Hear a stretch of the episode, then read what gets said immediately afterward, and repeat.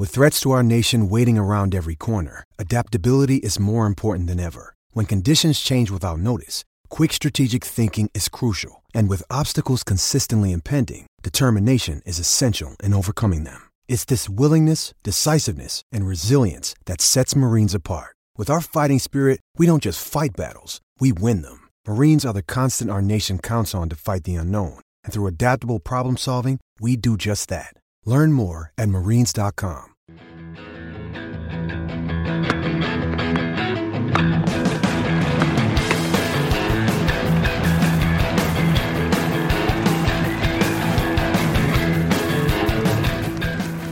You're listening to the Tennis.com podcast. And here's your host, Ed McGrogan. Bonjour mes amis, comment ça va? Je m'appelle Ed McGrogan, back once again with the Tennis in 10 podcast, recapping Roland Garros in under 10 minutes. And after Wednesday's play over in Paris, we have a uh, significant change in plans according to you know the presumptive 51st meeting between Novak Djokovic and Rafael Nadal. That will not happen at Roland Garros. Uh, Dominic Thiem will instead be playing the nine time champion. Thiem with a 7 6 6 3 6 0 win over Djokovic, the defending champion, uh, rendering the Serb without a major title after holding all four of them just 12 months ago. Uh, it's a it's quite a development from you know, I think a a a micro level and a macro level. I, I wrote about that a little earlier um, when recapping the match, and you, you know you want to start with with Thiem uh, who you know who was flattened by Djokovic in Rome, only won one game against him, turns around and uh, beats him comprehensively over three sets. Now the big portion of that match, and Djokovic wanted to say this himself in press was the fact that in the first set, Djokovic didn't convert on two set points. Uh, you owe a lot of that to Thiem, though, and you owe a lot of the match um, to Thiem. You know, he, just hitting out forehand, backhand. Um, you know, really the one who who took it to Djokovic all around, and in great contrast to Rome, as I said. Um, but you know, there's a lot that's to be said for Djokovic as well, and I think you know, that's kind of the big picture, you know, discussion at the moment is just is just trying to figure out what has you know what has happened to to him and in, in such a quick time and and it, it's you know I think he's kind of at a loss to explain it himself. He he's fielded that question in press after each of his slam losses, kind of throughout the year when he got rid of his coaching team when he brought in Andre Agassi to sort of help consult him in Paris. Um, Djokovic doesn't have the answer to that either, so I don't think it's it's reasonable to expect us to to have a definitive, you know, declaration on on really this this fall from the top from Djokovic, and he is going to fall out of the top two, possibly all the way down to number four, depending on what happens uh, over the next few days here. But it was a it was a shocking third set to you know to really see him kind of wave wave the light the uh, the white flag here. Um, he looked like he wanted to be anywhere but you know playing out in out in the Terre Battue.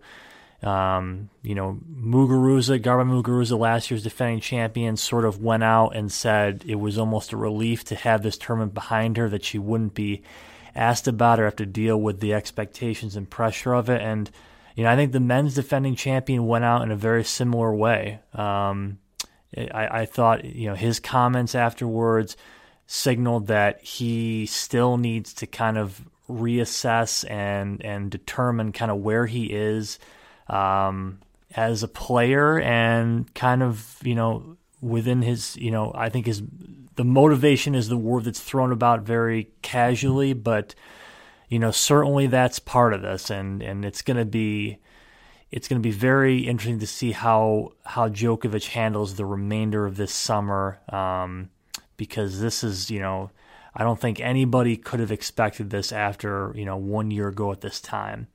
Uh, Thiem, as I said, will face Nadal. Nadal gets through another uh, match easily, but this time it wasn't you know straight sets. It was uh, one set, two love retirement by Carreno Busta. Uh, the less said about that, the better. And you know we have a matchup where Thiem and Rafa have played recently before. Um, Thiem has a win over Nadal that came in, in Rome, so um, it's a I think it's a very anticipated match. Um, you know, as I said, I think this to me, I'm not really too broken up about missing another Rafa Novak match right now, considering where Djokovic seems to be in his own head and how good Rafa is looking. Um, it really does seem like, you know, one of the remaining men in the draw, either Thiem or perhaps Stan Wawrinka on the other side, is really the only one who's going to give Rafa the kind of match that can disrupt him from winning that 10th title. So Thiem will get the first crack and you know, we'll see what happens with that. But the other side, you know, a finalist will emerge from either Wawrinka or Murray. Um, both of them win their win their quarterfinals pretty drama free, kind of two duds of matches to end a very um, busy day um, quarterfinals.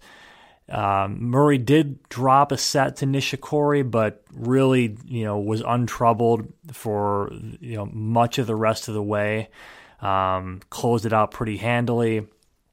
Stan Wawrinka and Marin Cilic, the quarterfinal, I said would be the best one of the bunch, was one of the worst of the bunch. So, um, again, the less said about that, the better. But I do really like that um, semifinal as well. Um, both of them coming in with, you know, it doesn't seem like any sort of scars, injuries. You know, Murray's played more sets than than Wawrinka. He's lost three sets, um, unless I'm missing one at least. Uh, so I, I, think I think that's a very enticing quarterfinal, a semifinal. You, it would be pretty surprising for that not to go at least four and possibly five. Um, what you had in the middle of that was, um, you know, was two women's uh, quarterfinals that um, you know, in a way, uh, as as Djokovic kind of went away from um, from Thiem, you saw the same thing happen with Pliskova against Halep, but it was under under very different circumstances. Um, that was the three versus five quarterfinal, and you have uh, you have Pliskova running out to a a very early lead in the match, um, you know, a significant lead um, 5-0. Uh, Halep making it a set, ultimately losing that set, and then Pliskova again taking the reins in the second set to lead 5 1, and even love 30 on Halep's service game that came next. So it was as if in a game of horse, you give, you know, H O R S and then E with like three of the four lines of the E crossed off. It was that close to victory. And at that point, there's no, I mean, I, am going to extol Halep in a second, but you have you cannot excuse the uh, you, you, you can't not comment on the nerves that Svitolina felt. Um, you know, she drops the next five games. She had never reached a Grand Slam semi before. Um, you know, that played a huge part in, in what went down there. Um, really just unable, you know, I, I almost felt that as soon as she failed to serve out the match for the first time, you could see this coming. And second time she serves for the match at 5-4, she's she gets down 040. I believe she's broken at love.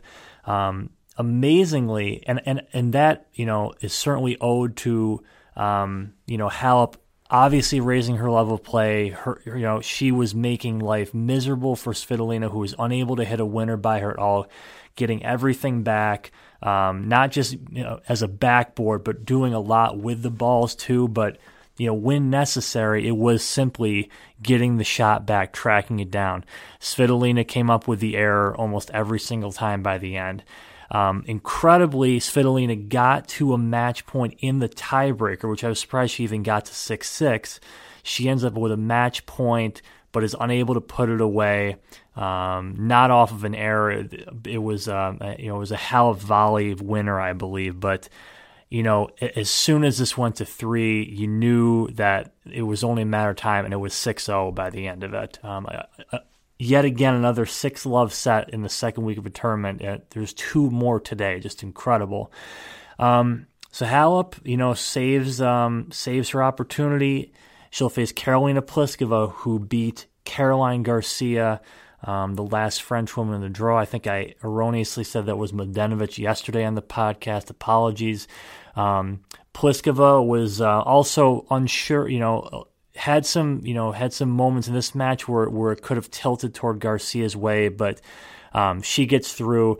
So you'll have Bacsinszky and Ostapenko, who are playing for a spot in their first major final tomorrow on their birthdays, both of them no less. And they'll place either Halep or Pliskova, who have each reached a major final before. So we'll talk about those women's semis tomorrow uh, on the Tennis in 10 podcast. Au revoir. You've been enjoying the Tennis.com podcast. For all the latest news and events, head over to Tennis.com.